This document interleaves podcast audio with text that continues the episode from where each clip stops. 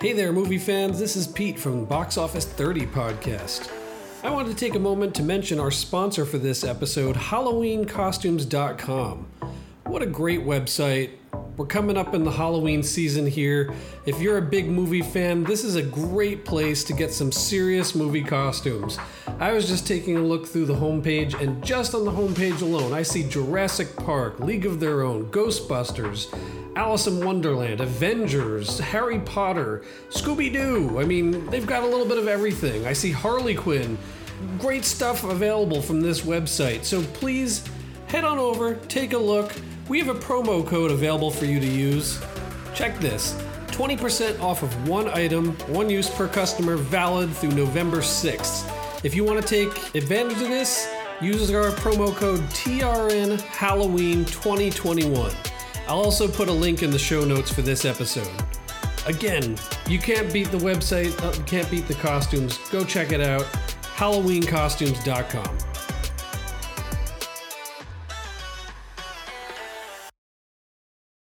The following is a presentation of the Retro Network.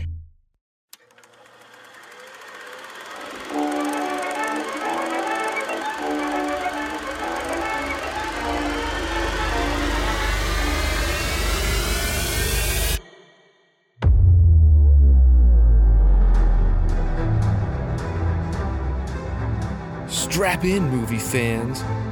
We're about to take you 30 years into the past.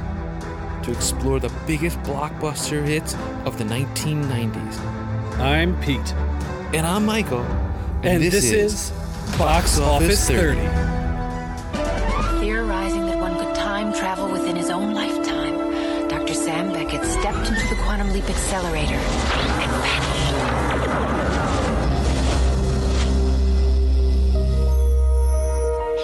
find himself trapped in the past, facing mirror images that were not his own, and driven by an unknown force to change history for the better.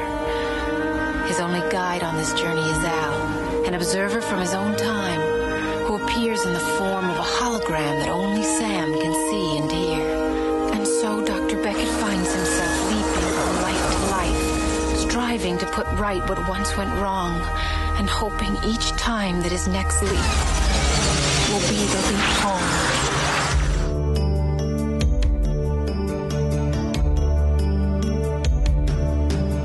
Hello, hello, and welcome to Box Office 30's review of Necessary Roughness. I'm Pete, and as usual, I'm joined by my good buddy, co host, and fantasy football opponent tonight, Michael Canetti. How are you, sir? I'm well. I am. I am well, and I believe I'm getting my butt kicked by you right now. But in a a uh, a matchup of the worst of the worst kind of thing. Just Well, like I, I realize that you're down at the moment. Things at the moment sit at 170 to 42, which is not looking good. no. But maybe like the Texas fighting armadillos, you'll find a way to bounce back and.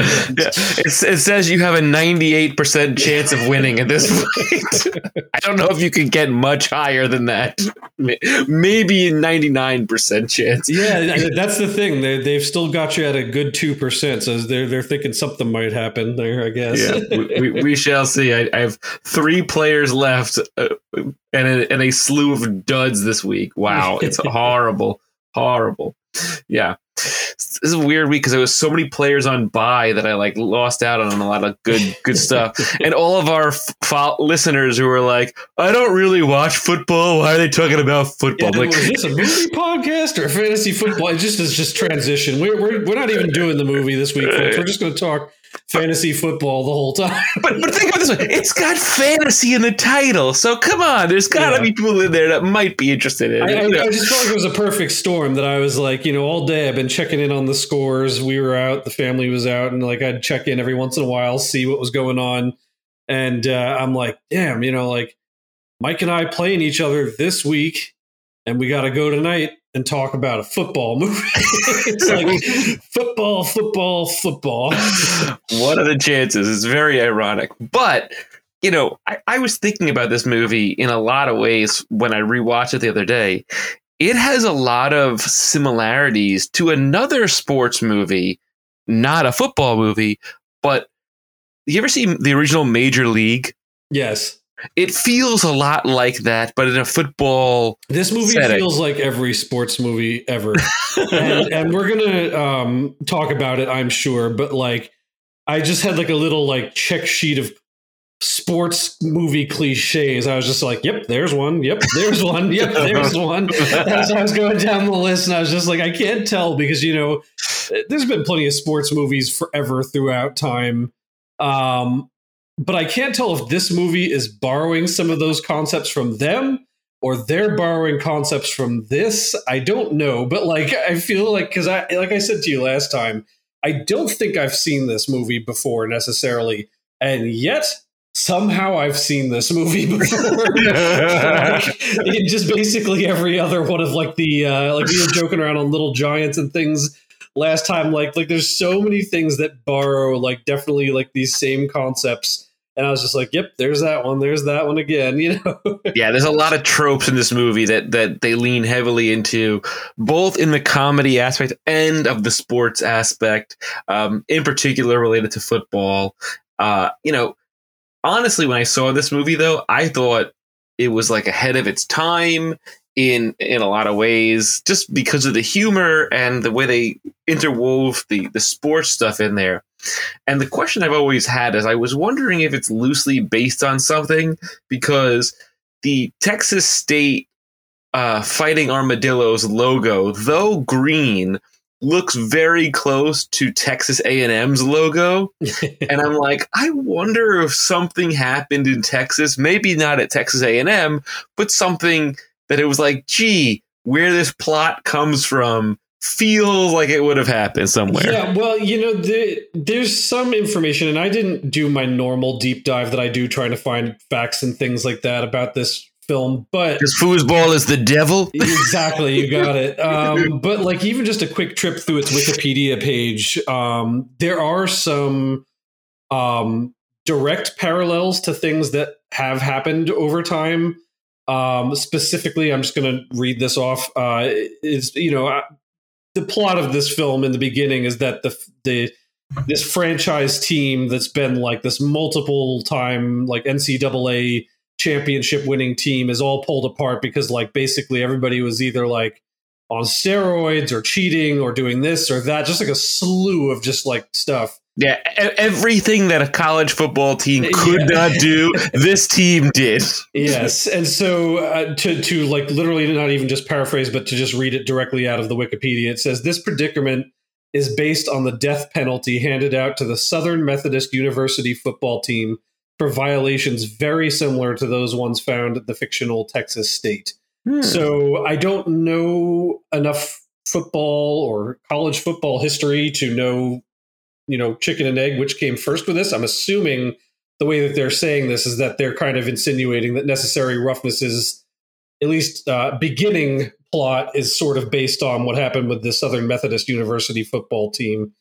Um, and then they also kind of mentioned there's a couple of other like just unique parallels that happen um, as well. Like so uh, this is a fictional team um, but they say in 2003 southwest texas state university changed its name to texas state university. Really? Ironically um, their team is the bobcats which is also the season opener opponent for the armadillos so That's like, weird. just like a funny that's weird um, thing. And then uh, the first game that they tie later on in the film, um, when she kicks the field goal for the 3 3 tie with Kansas, hmm um, they note here that in real life, Kansas holds an all time uh, NCAA Division 1A record for number of tied games with 57. So.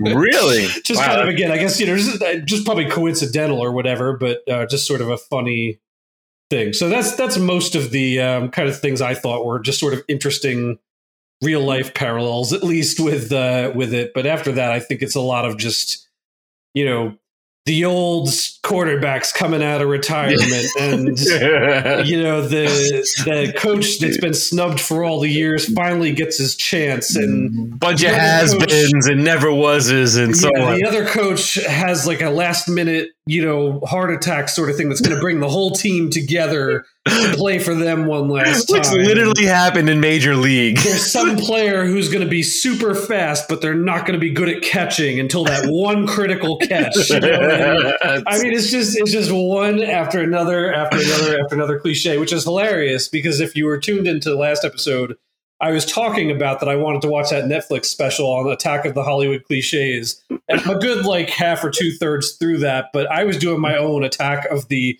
like sports movie cliches watching through this because I was like, yep, yep, yep, yep, you know. That's so uh, funny. Yes. That's hilarious.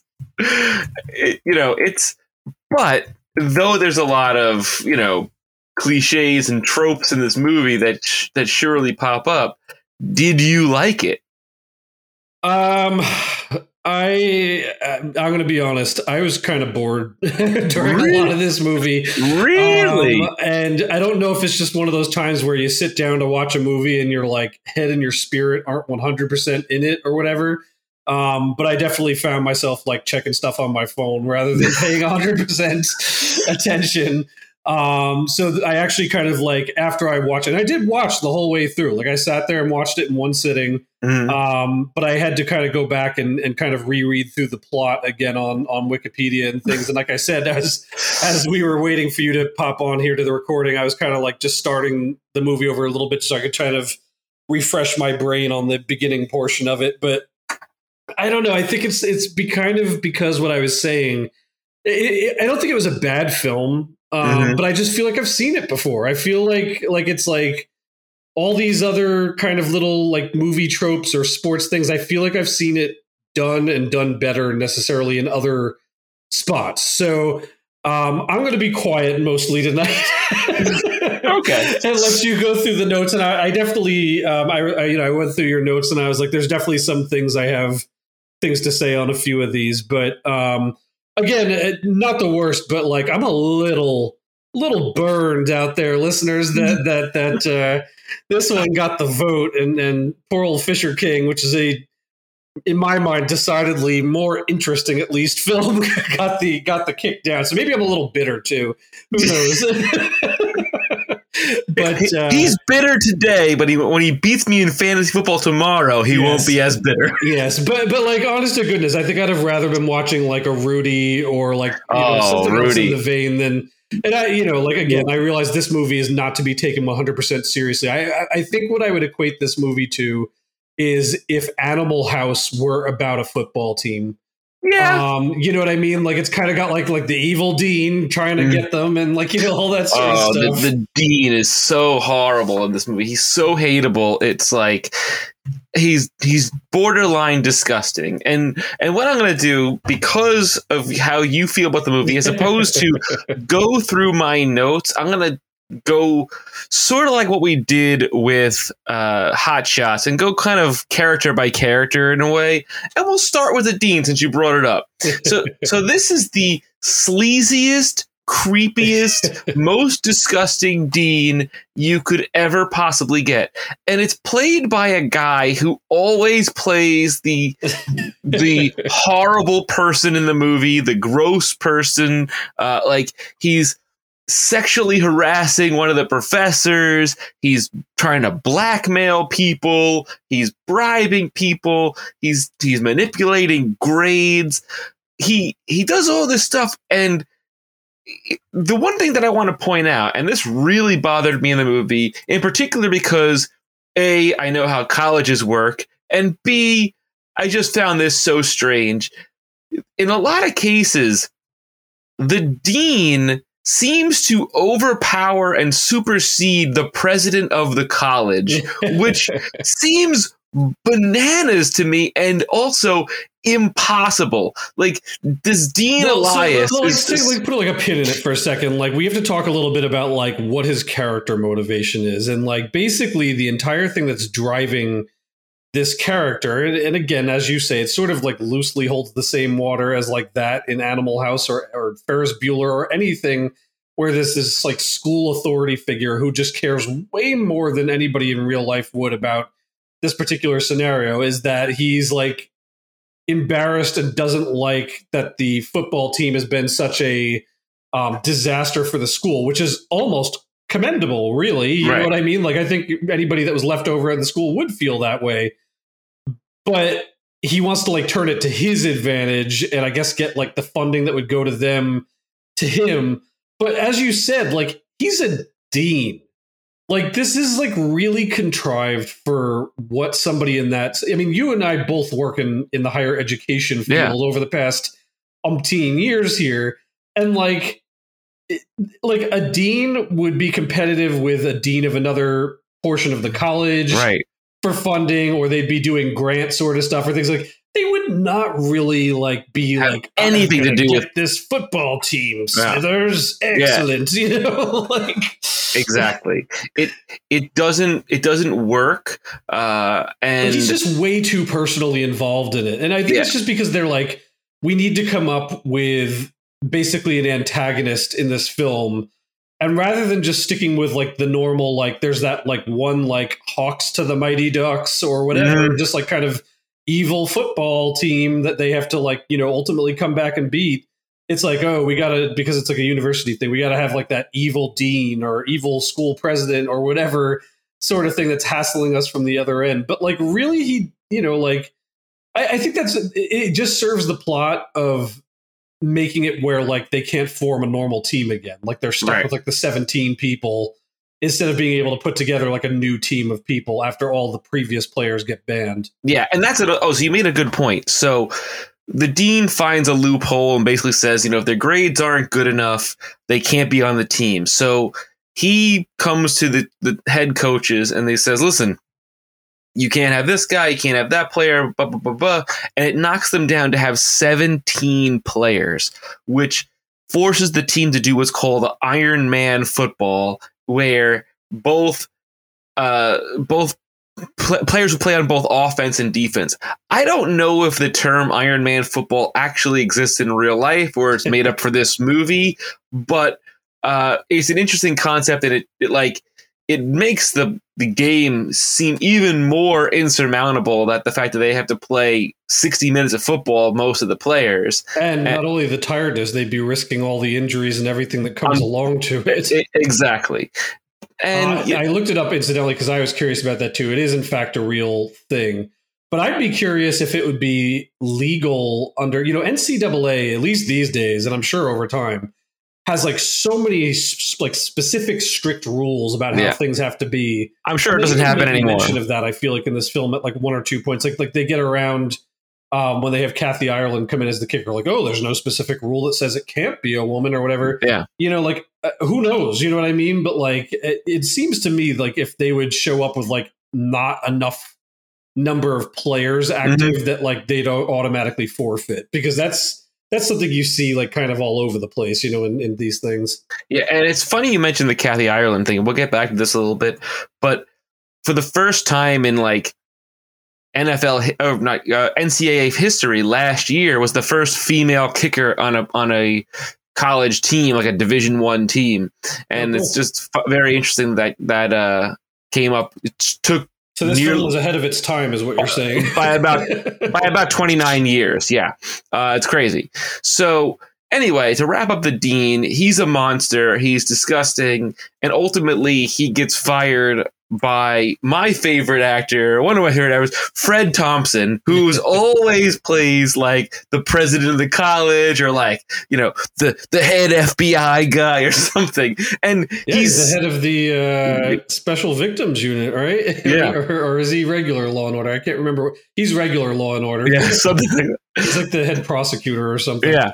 But he's always awesome. Then he became a senator, but I've always liked him as an actor. Yeah. And and uh, he was also in Die Hard 2. He's the head of the airport in Die Hard 2. Um, and he ultimately fires the dean and gets rid of him. Um, and and that's all we really need to talk about. The dean, And he's he kind of tackled by like the entire the whole team. yeah. Yes, they, they had a they had this specific play that they coordinated that magically they knew exactly that they were going to sack the Yeah. the dean and, and knock him out. One of the funniest parts about the dean is when he first meets Scott Bakula's character Paul Blake, who we're going to talk about next. Scott Bakula is this like smoking, you know, has been quarterback. He walks out of the field and he drops his cigarette right in the dean's coffee, and then the dean drinks it with the cigarette in it. That's what made me laugh out loud when I saw that. Um, but yeah, so let's talk about Paul Blake and uh, Scott Bakula's character now. He- Sam Beckett.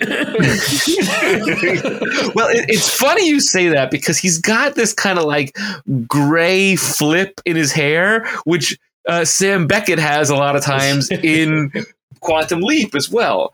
But like, I don't know, Scott Bakula is one of those actors that pretty much in almost anything you see, you just like him fr- from the get go. And this movie's no different. He's just such a likable character and likable actor, even though he's kind of a curmudgeon. You know, he's we we first meet him. He's like on this farm riding a horse, and uh, the defensive coordinator of the team finds him and you know basically well, says movie opens with him. Like I mean, like this is like our like main main character. Mm, Well, it doesn't really open with him. It opens in ESPN basically when they do, when they when they tell you what happened with the armadillos. Then we go right to uh, No, Paul Blake. I was just watching it. the, for the opening is him on a tractor throwing a football. Oh yes, you're right. I'm sorry. Yes, you're right. You're right. That's right. I'm sorry. Yes, he he is open in the movie. Yes, so it's like it's almost like a cold open. with a, of with a football dummy that doesn't make any sense. like he throws the ball and he hits it square on every time. All right, this guy's definitely got an arm, but like this dummy on this gigantic industrial spring, like like falls all the way back to the ground and then comes up rigidly and stands there again. It like, doesn't, doesn't make any sense. The physics are broken. But but he does kind of feel like an old quarterback, like an aging, you know. Of course, it's the cliche. The uh, the the high school quarterback that that like never made it never went on and did a whole thing. you know, Pol- Polk High, 1972, four touchdowns in a single game. And they even say that he scored four touchdowns in a high school game. Like, it was really funny. It made me laugh because it, it made me think of, you know, Al Bundy a little bit. But, but, you know, he's this like cigarette smoking cowboy. And, you know, we, we meet him and he's throwing to the dummy, which in the movie, the dummy's wearing an 88 jersey, and we um and we'll we'll see the 88 a- again in the movie, and um basically, as I said, the defensive coordinator comes and finds him and says, "Hey, you know." We, you know, you never even played a single down. Like, you know, you never went to college. You dropped out. You got four years of eligibility. We really need a quarterback. He's like, I'm 34 years old. I'm like, he looks older than 34 he looks older than 34. But I was like, wow, okay, cool. And um, you know, he's like, no, I'm not going to do it. I got the farm, et cetera, et cetera. And the defensive coordinator leaves, and then you know he has a change of heart. He shows up on the practice field, and he comes in like in his best denim tuxedo and his cowboy boots and his cowboy hat, smoking cigarettes with with cleats that look like they were from the 1940s, not the 1970s. so I'm like, wow, these are some old cleats this guy is rocking. And, you know, they said, hey, yeah, you know, throw the ball. And so they send their wide receiver out who is the fastest guy in the college but can't catch a ball. Now, this part you're talking about, this is when they were doing it in the gymnasium. No, no, out in the field because we were talking about Paul because Paul was never in the, in the gymnasium. Okay. I'm going to go p- player by player Yeah, I'm just getting like forgetful at this point about like where they did what because I thought Yeah. it was really odd they held that like weird tryout in the gym.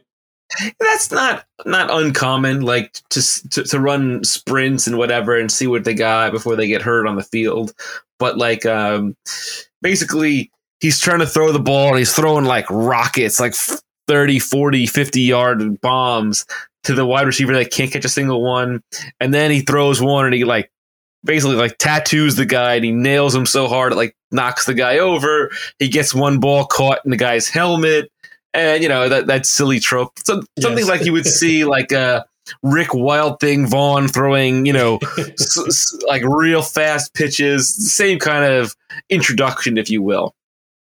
Um, and you know, so then Paul Blake ends up going to the gymnasium or whatever, and he's walking around the racquetball courts, and and uh, gets hit by a racquetball and meets uh, the the female professor, uh, Dr. Carter, and uh, you know she she thinks he's an, a, a professor, and he doesn't really reveal that he's a student and they're flirting whatever and then of course lo and behold the very next day he's a student in her freshman class and you know there's that whole trope um and like the the story between them to me was so interesting Contrived. and it unfolded in a way that I really wasn't expecting, which is like, okay, yeah, you know, it's it's that again another sort of trope thing where it's like, oh, oh, which department do you teach in, or like which department are you in? but he says Sports athletics. or athletics, yeah, you know, and and this whole thing and like whatever. But then like what unfolds, which I thought was like a really weird character choice, is that she knows exactly who he is. Right. Because essentially like when they were younger and he was in high school she was going out with a guy who was on like the opposing team and him and his team completely just like obliterated her boyfriend's team and like that somehow then made her like infatuated and interested in Scott Bakula's character. Yeah. And I was like that's weird. You know what I Yeah. mean? Like it's a major plot hole. It's a major plot hole. Like Well, she not for nothing, knows. because it's like if you like watch something like that, you know, like I'm gonna, I'm gonna give you like a really random comparison. I- don't know why, but the other night I found myself watching Fast and the Furious Three: Tokyo Drift. Although I love that. guess It's a not great movie. Three anymore. Now it's something like seven in the continuity or it's really mixed up continuity But, yes like the opening to that is like he gets challenged to this race, and like the guys and that he's racing, like the girlfriend is like, "Oh well, whoever wins the race wins me," sort of thing. Mhm. And it's like that's another cliche and like weird unto itself. But like she says that like because her boyfriend got so utterly defeated by this guy and his team that she's infatuated with him, but then she's never like met him or talked to him or anything. Right. So what has she just been like mentally stalking him for all these years? Or Yeah. like she like left her boyfriend for him but never went to him. And like now she knows him and she's pretending like she doesn't know him, even though she does. And it's Yeah. actually it's actually like really weird and like it's like I just don't understand the the the oddity of that relationship then. Like in that like if she was that infatuated with him, if he was like teaching at that college, that she wouldn't know that, or that she wouldn't know that he's just like, you know, his father died and he like quit school and became like the farmer at the at the house or I don't know, just which i mean that that that's plausible that she didn't know what happened after high school you're to him infatuated with somebody, if you're like that, like head over heels, that you're gonna leave your yeah but boyfriend for him and not even ever I don't know. It was just a weird, weird But they're they were in different towns and different schools, and there's no internet back then. You couldn't Google somebody, you know, and you know, I, I I could see that. You know, who knows? But yes, it's a little weird that when she meets him and she te- and he tells him, she tells her who he is. She doesn't know, or she doesn't reference that later until she until she's like, oh yeah, I had a I was infatuated with you, but like she would have known something about him if he went to college, I guess. And I don't know. It just seemed a little bit odd. And it Uh, really is very shallow on her part, I think is the other kind of sad thing about it. Like, you Mm. know, people are going to have their motivations, but like you have this woman who's basically a learned person who's Mm. now like a college professor and she's going to help them out and all this. But like it's it's kind of like a really shallow character design that that, that she gives you this like backstory of, of like you know like she was in a committed relationship and left it because her her boyfriend got beat at a football game. I mean, like, I guess you know. The uh, yeah, I get that. You know, and it's uh, yeah, it's it's a little bit. Yeah, I just, I I guess. guess the reason why I say is like you know, like one of the things you were chatting about before is like how over the top the dean is and how he's like creeping on her at different points, and it's like really like creepy how he's doing that to her. But in the reality, she kind of in a weird backwards way was doing that with Scott Bakula's character. You know, because and and ultimately they get together and you know they get caught by the dean making out after the tie game and you know the, the dean confronts her and again knowing higher education she would have been brought up like on sanction because she's his teacher. Like they're not even that she's not in his class anymore. Like she is his actual current professor. She could not grade him, you know, objectively if she's dating him or infatuated with him or whatever. And she gets caught. Like she probably would have been put on administrative leave or suspension. And they just kind of let that go. And I, I was mean, it's another funny version of like it goes back to the fact that like the dean is actually probably the hero of this movie because again he's trying to get rid of a corrupt football program and he's trying to like keep teachers from like dating their students. So Yeah. so far he's actually I mean d- maybe the way he's going about it is not good, but like his motivations are fairly on the up and up in a way. Yeah. So, you know, that's uh, oh, there's a lot to there's a lot to unpack. But like You didn't know we'd be going this deep on a psychological. Uh, no, not at all, not at all. But you know, a couple of things that they they, they do pl- lean very heavy into. He's the old quarterback. Like when he first walks up, the the coaches are like, "Wow, I hope he gets younger as he gets closer because he looks so old." Or like you know. Um, Rob Schneider's character goes, "Oh, look, the Paul Blake was the only player alive when the Beatles were still together." Can we talk about Rob Schneider for a second? yes, we'll, we'll we'll talk about Rob Schneider now. It's fine. Just as like a quick aside, because I don't think that we're going to need to spend very much time on him in, in general, but Yes. um, it feels to me, and I'm curious your take on this, like this was a character that they added at the 11th hour. Oh, yeah. Because basically, anytime you see him, He's in the he's in the broadcast booth. the Booth. The booth itself doesn't match like the stadium or like the No. lighting or anything. Like it, it honestly looks like they just were like, we've got Rob Schneider from SNL here. I don't even know if he was on SNL at that point yet, but like let's just pretend he was for like a day. Let's knock out everything we want him to say in the entire film, and then we'll let him do some like improv stuff, and then Oh, we'll just 100. splice that in wherever we need to. Hundred percent. like, Abs- and Absolutely. again, like he's a throwaway character in this, like you know, announcer or whatever. But like, it's just weird. He's just always in the booth, and the booth, like, I don't know, it just doesn't like. It it doesn't look like a broadcast booth. It looks like some like little like like radio room that's stuck in like the back room of the college somewhere. It doesn't ever give the impression that he's actually looking like no matter what time of day it is during the game, no matter what the weather is at the game, like his booth looks exactly the same every single scene. so here's my theory on that. He was on Saturday Night Live when this movie was being filmed. I wonder if they just knew of the popularity of his like Fumbleaya, Fumble Rooski shtick that he had, that they basically called up NBC and were like, hey, can we get Rob Schneider in one of your broadcast booths? For a day Yeah. and film him super wide and just let him riff because he has no scenes with anybody else. You never see him with anybody else. He's just doing his thing, and you know it's it's kind of like like Bob Uecker in the uh, major league movies. He's just in the broadcast booth. You never see him with anybody else, and he's just doing his jokes the whole But time. you know what? Like this is one of the, and it, it was making me itchy when I was watching it. And again, this is probably something that a lot of people wouldn't notice or care about, but because I've got a you know career in photography and a background in filmmaking and you know things, I just tend to think about what the thing looks like or how it's lit or whatever, um, at a kind of a subconscious level. And I was just like, you know, like any other announcer in any movie like that ever, like guaranteed all of their scenes were shot by themselves Yeah. on their own day, whatever. But like they didn't necessarily feel like it because at least the booth was maybe shot at different angles or Mhm. different things where it felt like it was like actually part of the stadium. Like they never even show a shot like above like a certain level of the bleachers where you would go like, oh, there he is up in his booth, like to zoom in on him. Or it's just like it just A looks like some lockdown wide shot, yeah. that they just stuck Yeah. him in on a Yeah. set to film this, and it just doesn't match any of the surroundings or anything. Yeah. So it just it just felt like really, really tacked on. no, That's it, all I have it- to say about um, Rob Schneider and his No, Rob Schneiderness.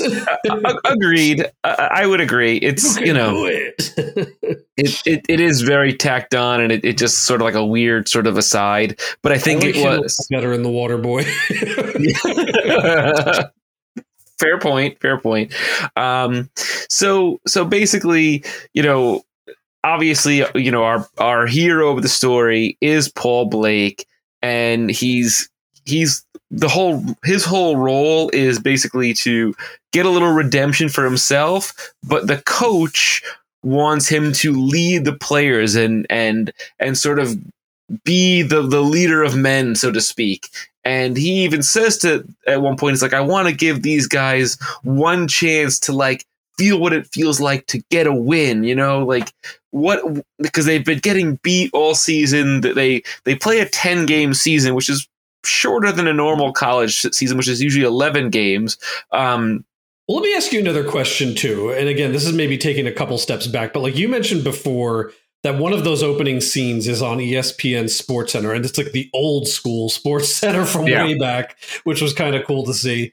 Um, but that scene opens on whoever the ESPN guy chatting with oh uh, Chris Christopher Mortensen, yeah, um, with Boomer. Gennaro.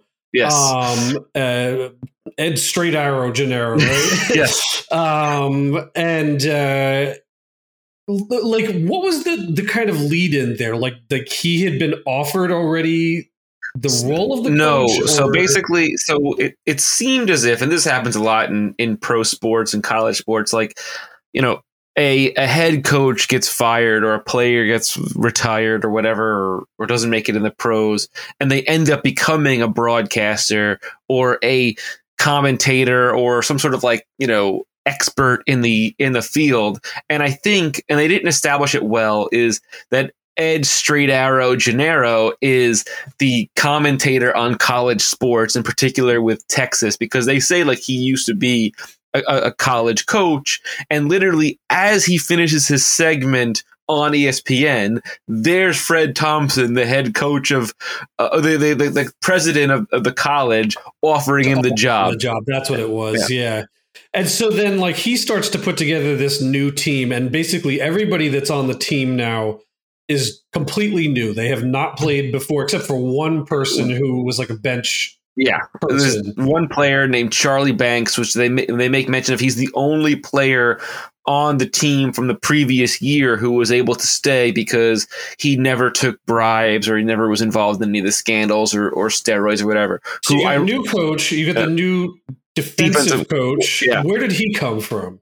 He was a friend of Ed Gennaro's who he brought him with him because he could because he could trust that he wasn't going to have his. Because the funny part I got confused about is very early on they have like kind of like a little like conversation slash mm-hmm. fight or whatever that like he's like oh you're making me the defensive or whatever you know yeah. coach and and like you know he was acting like I should have just been made the coach even though that's what I thought was that Ed sort of like was like you need to come and do this with me you know sort of thing like so I guess he was like his old secondary coach as yeah, well? I, I think he he's been you know a lot of these coaches always have their their guys that they bring with them and and that they trust and so on and so forth. And it seemed like uh, the coach Riggendorf was his name. Riggendorf is uh, is sort of like the defensive coordinator to his offensive coordinator and so on and so forth. And therefore, he wanted to bring him along because he could trust that he was going to make sure that um, the team would be run the right way in the event something happened to Gennaro because he makes mention that he takes nitroglycerin pills for his heart. And you're like oh okay there's there's the MacGuffin of what's going to happen he's going to end up in the hospital later in the movie. He's got nitroglycerin pills and he's going to have a heart attack at some point. That's that's sort of the thing. So but we so the point now now that we're back to where you were talking at is that he's saying these guys need to win and everything. So like where are we coming in at this point in the season where Scott Bakula is joining? They've already played a number of games with this new. So Scott Bakula came in at the start of the season before they played any games. They lost the first eight games of the season, which I didn't realize it was only eight games that they. I thought I thought they had lost less than that, and they won a handful later. But no, they literally lost the eight first games of the season. Then they get the three three tie, and it's the last game of the season. They get their first win, and they act like they won the Super Bowl or like they won the the the college football championship um, for winning one game by essentially one point. Um, but but yeah, so um, I was shocked that they lost eight games. I didn't re- I didn't remember that, and also they went eight games without a kicker. Because let's talk about Kathy Ireland next, who comes in real, real late into the movie after they've already lost eight games. And I'm like, how do they play eight games without a kicker? Like, it made Well, no guess, sense. You know, like even with that, I would even say because like the, you know, I think this is what gets me going is like they they pick up certain people. I guess they just show up and like want to try out for the team. Then there's certain people that they're targeting. So like they you know they target her, they Mhm. target Sinbad, um, which by the way, and we'll get back to Sinbad, but I really liked. I always like Sinbad movies, but I actually really liked this specific character for him. yes, this is my favorite. we'll this is my favorite. on it. I don't want to get too far ahead of it, but yeah, um, but like like point in case, like so, i I guess it's to say that like whatever's going on with like the academics at this school, that they couldn't dig up any more than like the seventeen people that they had, which didn't even include a kicker. Like nobody else wanted to be on the team or didn't have the grades to be in it. Because like I think I remember them mentioning that like one of the other teams that they play in one of the first games has like they're like, oh, they brought their 117 person squad Yeah. with them, and I'm like, that doesn't even make any sense. Like, what 117? no, Like- no, no, no, no. So they they said uh, Rob Schneider says they brought all seventeen of them, which he was talking about the armadillos. And the, the, Oh, nor- maybe a I nor- missed up because like Yeah. they were showing the other team and they seemed to have like a ton of people with them. Yeah, Like, they- brought like, their own massive marching band and like all this sort of thing too. no, normally a, a, a team has about fifty three. Well, that's what I was going to say, and I was like, why would they have like double and then some? What it would be? the weird thing about it is, right? So when the, you mentioned earlier they did that gymnasium tryout, there was way more than 17 people in that room. And even if some of the players were real bad, right? Real bad. When the dean comes in later, he says they have to lose like six players. So that would say, okay, they out of maybe 50 that tried out, they they narrowed it down to about 25 or so 20 23 give or take and now they're losing five or six more why not call some of those other players that they didn't take in the first place to fill in the spot it makes no that's a that's a little bit of a plot hole because there's at least 50 players practicing in that gymnasium before the before they even pick the is- roster And this is Texas. Yeah. Texans like their football. They like their generality. like, I think they wouldn't have too hard a time digging up several. I mean, I don't know. Again, like I don't know how many people go to this university. Whatever. I think they'd be able to dig up a few more people. right and they said they won the cotton bowl so they've got to be division one like you'd figure that school's got to have at least 10000 students at it Yeah. maybe more but it's semantics you know what are we going to do um, so you know what, what are we going to say so so the I'm coaches frustrating you here. Sorry, we were on Uh, Kathy Ireland. Oh yes, we're talking about Kathy Ireland. Yeah. So as I said, this is what one of the things that bothered me is like, why did it take eight games for Coach Riggs to offer this soccer player a chance to try out for the team? And of course, you know, Ed Gennaro's like, oh, we can't have a girl on the team. She's gonna get killed.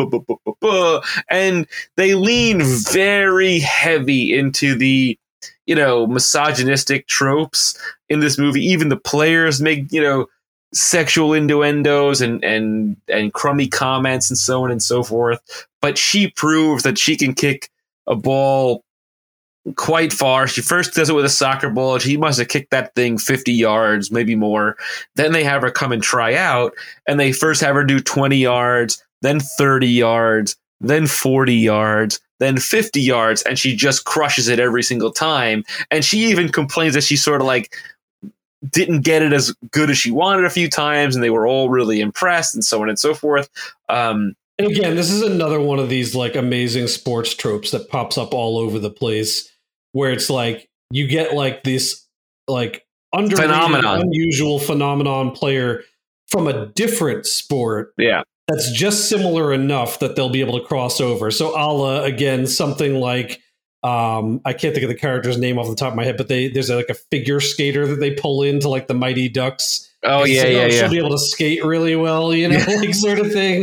And it's just like, I, you know, again, there's so many movies like this that like do that same sort of thing. I, it's, it just so cracks me up to see it again in Yeah. this scenario here.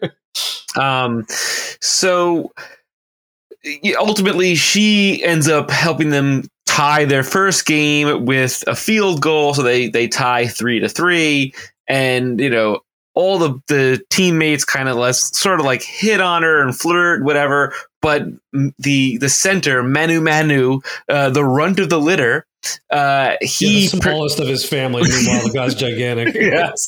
He defends her. He protects her. Uh, he kind of like keeps the guys from making comments. And at one point, when when she does kick the field goal in this pouring rain game, the other team like sacks her and like really really hurts her. And uh, Manu Manu wants to go after him. And then she kicks that guy in the groin and kind of takes him out completely. And then all the other players like, look, look, she can defend herself. She can take care of herself. She doesn't need you to save her. And like, you know, she becomes one of them now. Like she's, you know, a part of the team and they all accept her and so on and so forth. And then we have this scene with the shower and he, uh, Manu Manu kicks everybody out of the shower so that she could take a shower. He kind of blocks her and and sort of like is very polite and respectful. Doesn't look at her as she's showering, and then he asks her to go to this you know after party for the game, and she she agrees, and and it's it's cute. Like you can see that they have like a little romance going on or whatever, or flirtation. And at the end of the last game, when they actually do win she kisses him on the cheek and Manu Manu faints. Um, the thing I had a problem with this was like, you know, they slated her as the the the answer, right? Like she was going to help them win. But when the end of the final game comes down, they go for a two point conversion. they don't they don't use her. Like like he could have gone for another tie, and and this is the thing with, with the ties, right? They got a game to a tie in the fourth quarter there is a sudden death overtime. Why would they have not gone to overtime? I don't understand. Like I mean, is that any different in college football? they, they don't end in time. Like very. I don't think so. I mean, not that I can remember. That would be the only thing I would see, question. I just don't know enough about it. is college? Uh, I gotta I gotta find out now. Sorry. Does college football have overtime? I'm pretty sure it does.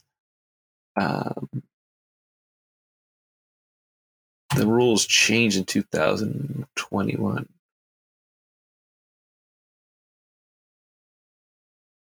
Oh god, I'm, I'm killing time. Sorry, major edit for Pete. My apologies.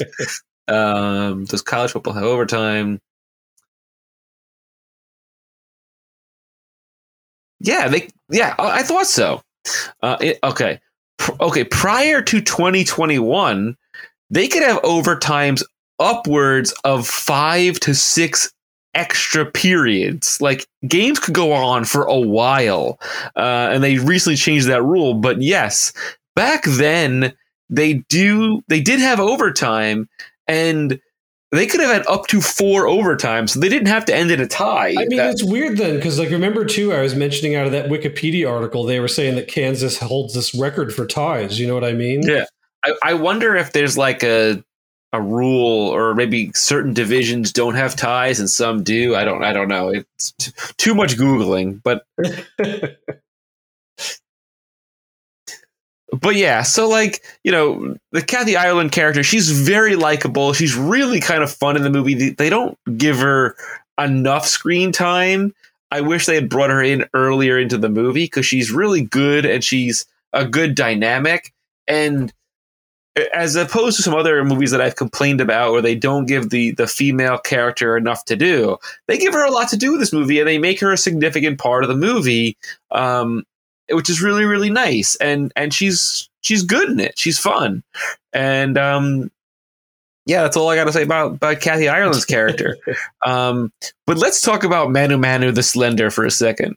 And as we said he's the center he's hawaiian he says he's the runt of the litter he's also paul blake's roommate and he's constantly respecting his elders. He says, and and Paul Blake goes, "I'm not that eld," and then he he can't climb up into the top bunk, and Manu Manu like launches him into the top bunk. It's really kind of funny. Um, and you know he's a he's a cute, likable character. He's fun. He's he's you know, at the end of the movie, he's like, I, uh, "Mr. Blake, no one will touch you," and he, and he like protects him. Granted, Paul Blake's getting sacked like crazy for ten games, and then finally in the in the last game, the last play, the center is finally going to protect him from getting hit. If he's if he could do that all the time, why is he waiting to the last play? I just I don't understand it. Um, which is it's just kind of funny. Um, and you know he's he's a good character. He's he's a good uh secondary character to keep you know the story moving, and he's fun and all. But let's talk about Sinbad for a minute because I I think, as you would agree, Sinbad steals the movie. Like, well, Sinbad is. I mean, you know that I have a number of movies that he's in that I like very much, and he's just like he's just like a likable actor and comedian yeah. in person.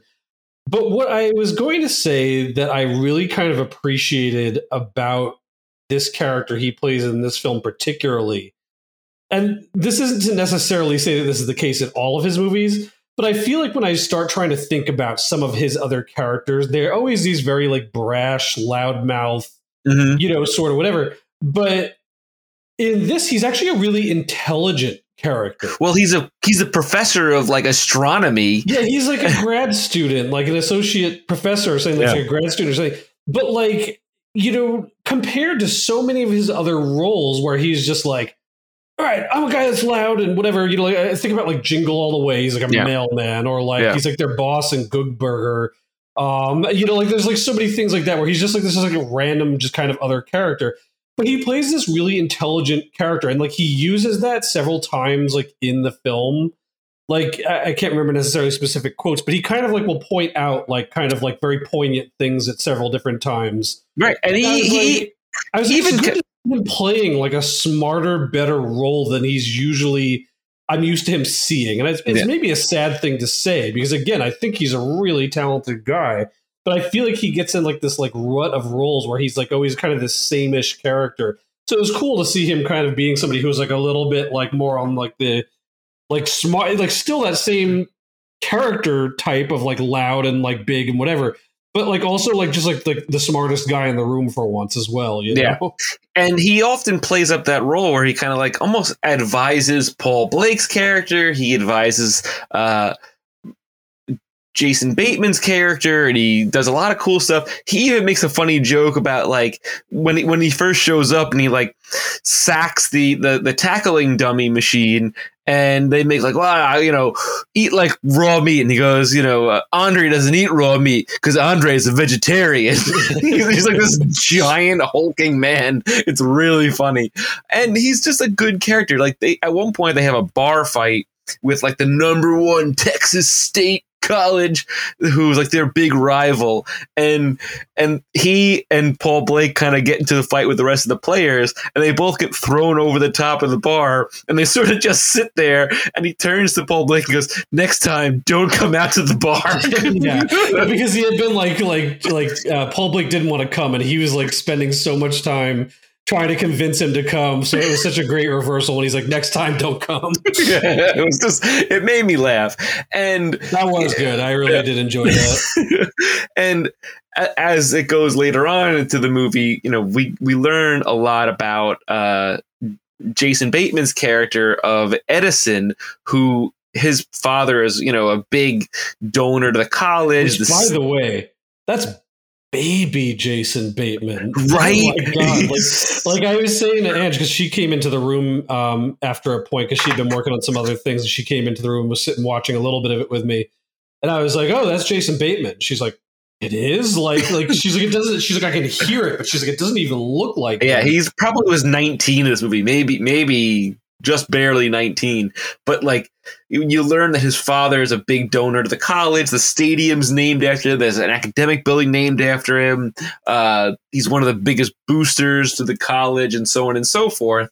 And he's so rich that he buys his son's grades and buys tutors to do all of his homework. And the, the kid doesn't have you know three brain cells to rub together because he, he doesn't have to do anything because his dad always takes care of it for him but at one point when Paul Blake decides he's going to quit the team, as that always happens. You know, he gets in a fight with the head coach and he quits the team.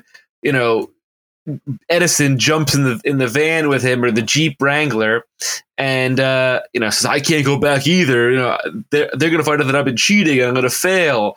And so uh, Paul Blake pairs him up with Andre to tutor him so that he can, you know, pass his tests. And I got to point out the test, right?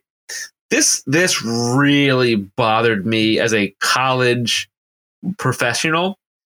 They were studying for their midterms, midterms. They were also preparing for the 10th and final game of the season.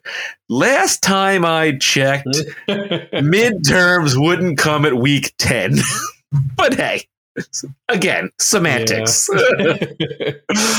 but um so you know, obviously Andre helped him pass his midterm and he's able to play. He gets a C on the exam. And of course, he got the C. You know what yeah. I mean? Like, it's yeah. like whenever this happens in the film, they always get the C because yeah. it's like it's worse than a B, but it's better than a D. yes, it's just good enough. yeah, just in that grade point level there. and and really, that's the major arc of Jason Bateman's character, other than the fact that after the tie, his family throws this big booster party and gives all the players like you know Letterman jackets or whatever, like these big fancy, almost like uh, uh like the Masters kind of green jackets, if you will.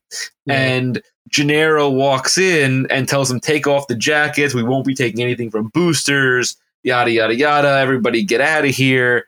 Paul Blake is loaded drinking bourbon or whatever, and he's like, ah, let the guys have some fun. And that's when he quits the team. And lo and behold, that's how he and Edison kind of form a bond together. And then he pairs him up with Andre to, to pass. And that's basically how that whole thing plays out. Um, he's he's fine in the movie. He's you know he's got a very small role, but it's a, it's an important role in the movie because it also sort of forces Paul Blake to return to the school and help them finish the last game. Uh, otherwise, they would have had to play the backup quarterback who can't hit the broadside of a barn. and and literally, when they were doing the tryouts, they were they had that guy throwing, and he was throwing so bad in the gymnasium, he's even hitting the backboard of a basketball hoop. And the coach goes, "Wow, he's bad at two sports." it's so funny.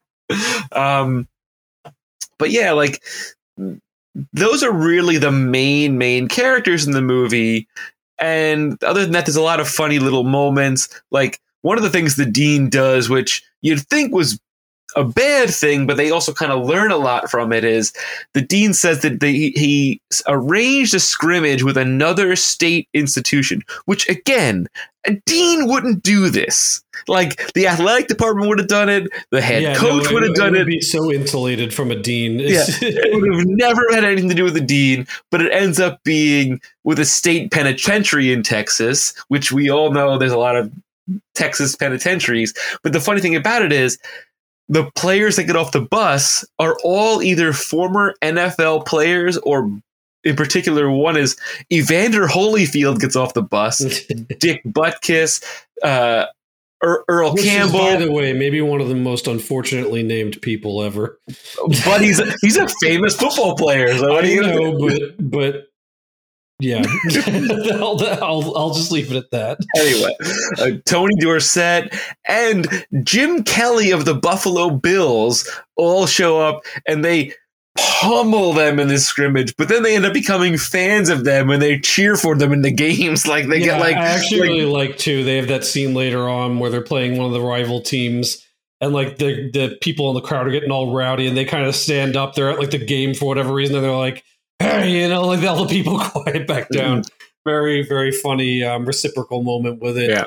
What is the other football movie that has to do with the prison? Oh, uh, the longest yard. Yes, all right. That's the. the There's two of those. There's the Burt Reynolds one originally. Which is what I, I know they made a remake of it. Uh, the funny part was when I was thinking very originally about Necessary Roughness when when it first came up that we were going to be discussing it. I think that's the film I had in mind. Um, and then I was like, this is not that one. no, this is not that movie.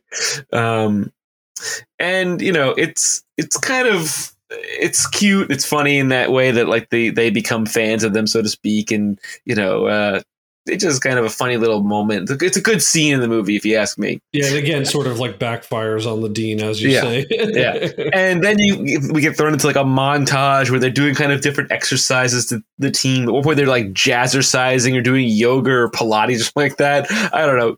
And and we start meeting a lot of the characters. Like they have one guy on the team named the Samurai, and he's like a linebacker or, or, or a defensive end. And at one point they they call a play against the the the Texas team that they're playing at the end of the movie, where basically he does like all this martial arts on the offensive line and like judo chops them and like roundhouse kicks them with cleats, and then the referee, in order to announce what the penalty is, he's trying to act out Yeah, the, that was actually incredible. And he's finally just like, oh, forget, Forget it. it's it's really really funny. Um, that's a lot like, of fun. his arms every which way, trying to Yeah. do all the. Things. That was very good. and and then you have you know as you mentioned earlier featherstone the wide receiver who's lightning fast but can't catch a ball and then of course at the end of the game they say oh he says give me the ball i'll catch it i'll catch it they don't they don't even go near me because they know i can't catch and then as he like launches the ball you know uh, the, the coach goes, don't throw it to stone hands. and it made it like just the way he says it, called them stone hands. Yeah. It made me laugh out loud. I was like, oh, that's hilarious. And so there's a bunch of other little things that happen in the movie where like uh they, they meet this Australian character who I guess played rugby and he doesn't want to wear any pads. And they have him line up and they he as a running back, he runs and he gets completely knocked Yeah, unconscious just steamrolled. but he holds onto the ball and they're like, hey, go get the guy some pads. And then the defensive coach goes, I don't know, it might hurt his game or something like that. That makes me laugh. It's I mean, the irony of that is, and I know it's like a joke on like the rugby thing, but like rugby is in some ways as, if not more violent than Yeah. American football could ever dream of being. So it's kind of funny that this guy would get like so um like beat because rugby is a rough, rough, rough, game. Yeah. and so then I want to talk about the bar scene for a minute because the bar scene is very interesting to me because as a kid, this is literally what I pictured every Texas bar would look like. and basically, they and say, ironically, it is. It's very it's it's not far off. It's not far off. And they go, welcome to Billy Bob's, the bar with bull riding arena inside. And it's Yeah. it's really kind of funny. Like they, they see the guys riding bulls, whatever, and having fun. They get into a bar fight. Um they wreck the place, and and Billy Bob calls to the police. Goes, "Yeah, sheriff, it's Billy Bob again." it's like it's like, oh, of course, of course, they get into a bar fight. It always happens in these movies, and the the sh- the sheriff is there, and then the dean shows up, and the coaches show up, and everybody's playing nice, and everybody's palling around, and Coach Gennaro goes, "Do you really think the sheriff of?" The of the state would get elected uh, if they took down the number one college team in football in Texas. Yeah, well, because it basically, like, it seems like they're insinuating that, like, the dean either almost tried to set up that the two teams would be there and Yeah. get into a fight, or I, I don't know. I kind of got a little lost on that, but it they were trying to make it out as if, like, you know, he was like, "I'm going to get him this time," and Yeah. then like they're like, "Oh, like you know, that's maybe a stupid idea to do," you know, like. The two these two different big teams would be like out of commission if they got caught doing this or whatever. Yeah. And you know they they play it up and they oh they're playing pool together having a good time and the dean gets frustrated and he leaves and then they then they all disperse and whatever and it's it's a fun little scene it's a it's a it's a good laugh it's very entertaining uh, you know everything gets destroyed one of the guys gets the there's a guy who's like a sergeant I guess like as a ex-military and he gets thrown through a, bar sign. It's really, really funny. It made me laugh. And he's like unconscious. Um, and so then we get into a moment where we're getting close to this big game against the two big college teams, this Texas team and, and the Armadillos. And Coach Gennaro has chest pain and Coach Riggs is there with him because they're like having dinner together, which is, you know, sure. I guess they're two single guys alone with no family, and that's what they do. And he gets rushed to the hospital and so on and so forth. And uh, Wally, who's what's Riggs's first name, goes visiting Ed in the hospital, and he's like, "Oh, are you dying?" And he's like, "He's like, I'm not in a coma." He's like, "Oh, oh, thank God." He's like, "Oh," he's like, he's afraid to touch him. He he's had a heart attack. He's like, "I'm here. I'm not dead." and and then uh, he's like, I, am going to give you my playbook. You're going to coach the team." And Riggs the whole time is like very like a sweatshirt kind of guy, like an athletic uh, guy and he wears a suit for the game. And he's like, oh, he's like, uh, the, the last words that Coach Gennaro said to me is win or I'll die. Yeah. he didn't say that at all. He's totally just like having, you know, or at least not on screen anyway. Yeah. and he he says one of the best lines in the whole movie. It's one of my favorite things at the halftime. They're getting killed. They're losing 21 nothing. And he's like, nothing's working for us. This is not working. This playbook's not working. This tie's not working. This suit's not working for. And he rips everything off. and he, go, he goes, uh, he goes, I want you to, I'm going to say this. You're going to bleep it, but I, I got to say it. It's such a great line. He's like, I want you to tear that heads off and down their necks. Let's pray. yeah. and they all immediately get on a knee, like like all quiet. Yeah, it was it was pretty good. It's so funny. It made me laugh so bad. I was like, I love that line in, my, in that movie so much. It cracks me up. But then we find out during the second half of the game that Coach Gennaro didn't have a heart attack. He had indigestion. Yeah because the doctor kind of like reads off like the medical term for whatever it is. He's like, "Oh, is it fatal, dog?" He goes, "Indigestion." He goes, "Only in Mexico." Yeah. and and then we get to the like the last play of the game, this gimmick play called the quarterback option, and basically it's it's a it's a flea flicker in the sense where the quarterback flips it to the deep the um the running back, and then he runs to the end zone, and then the the running back throws the ball to Paul Blake, who catches it in the end zone and gets a touchdown. Then they decide to go for two. And this is where the 88 comes back in because Charlie Banks, the only player from the, from the previous version of the team, is number 88. He never plays. He always rides the bench, but they send him out of the field because a bunch of guys got hurt. And they sent uh, Kathy Ireland's character out on the field. They even sent the backup quarterback on the field because they needed to have like a, uh, enough guys to cover the field. They were going to do a, a, field goal. Yeah. They do, they do a fake Charlie Banks runs to the end zone. Paul Blake's got the ball. He sees 88 jumping, waving his hands, and he guns him with the ball and he nails it and he catches it, and then they, they win the game by one point. And that's the end of the movie. And that's that. yeah. So that's basically everything about Necessary Roughness. We covered everything top to bottom.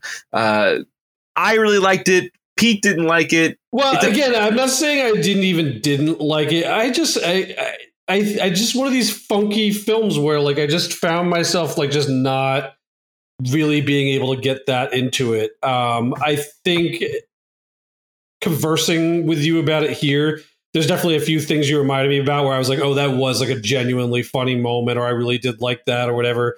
Um, but again, kind of just like what we were sort of saying, I think that there's just um, a bunch of other movies that I've seen do so many of these either serious football movie moments or like jokes or or like you know gags or whatever from a thing that I was just like it just felt like an amalgam of all these things to the point where like if I had seen this movie 20 years ago 30 years ago I'd probably been like oh this movie's riffing on necessary roughness, but for me, it's almost the other way around now. I'm like, Mhm. oh, I've already seen this and this and this and this, so like I'm not finding it as nearly um, as endearing or entertaining as probably if I had like seen this or, or remembered it from from earlier. So I'm not going to say it's a bad movie. It's definitely watchable. Like I said, I sat down and watched through it.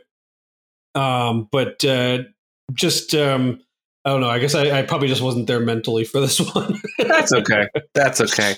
But which I think maybe you'll have with Hook or something. Oh. uh, I, I'm just glad you got to do the review for that one if we if we get Hook because oh boy, I don't want oh, that's that's gonna be three hours of my life I'm never getting back. But next month we've got on the docket here the Addams Family, which is probably going to be the strong favorite. Uh, Cape Fear, the remake of Cape Fear. Um, Curly Sue, and the People Under the Stairs. Those Oh, are the gosh, top I- four. I, re- you know, I don't think I ever saw the people under the stairs, but I can remember like being young and seeing the trailers Yeah, for that and being freaked out by that. That's funny that that pops up then. Yeah. A, a close, close fourth is is Billy Bathgate, which is was supposed to be a good movie. It's some sort of mobster movie, but it's pretty bad.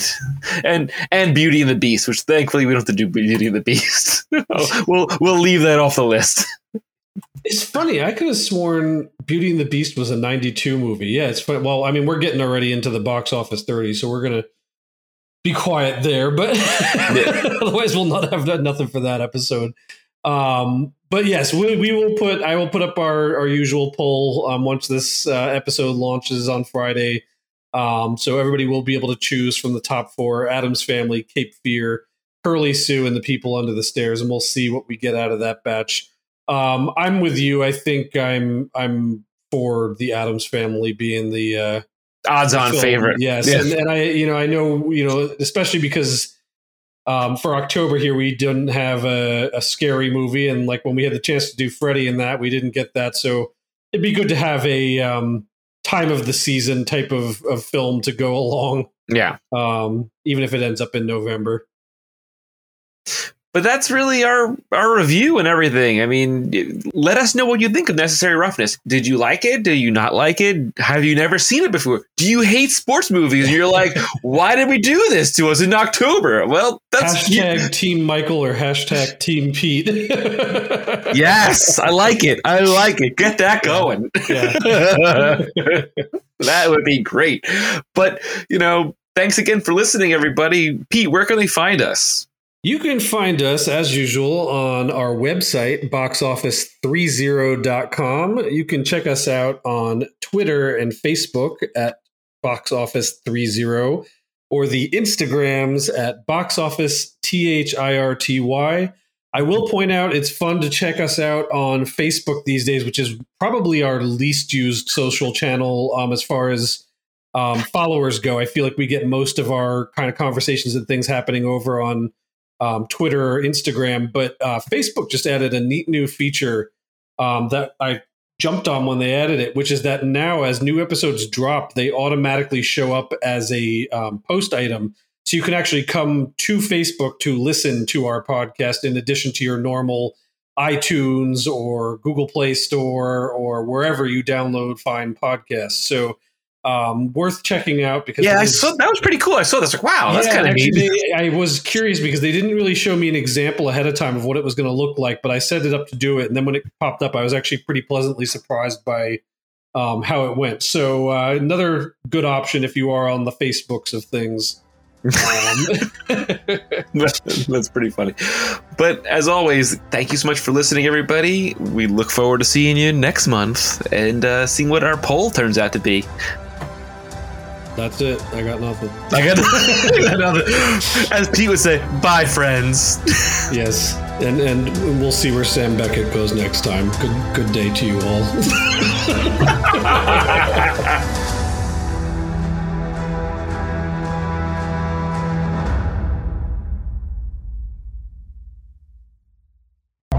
This has been a presentation of the Retro Network.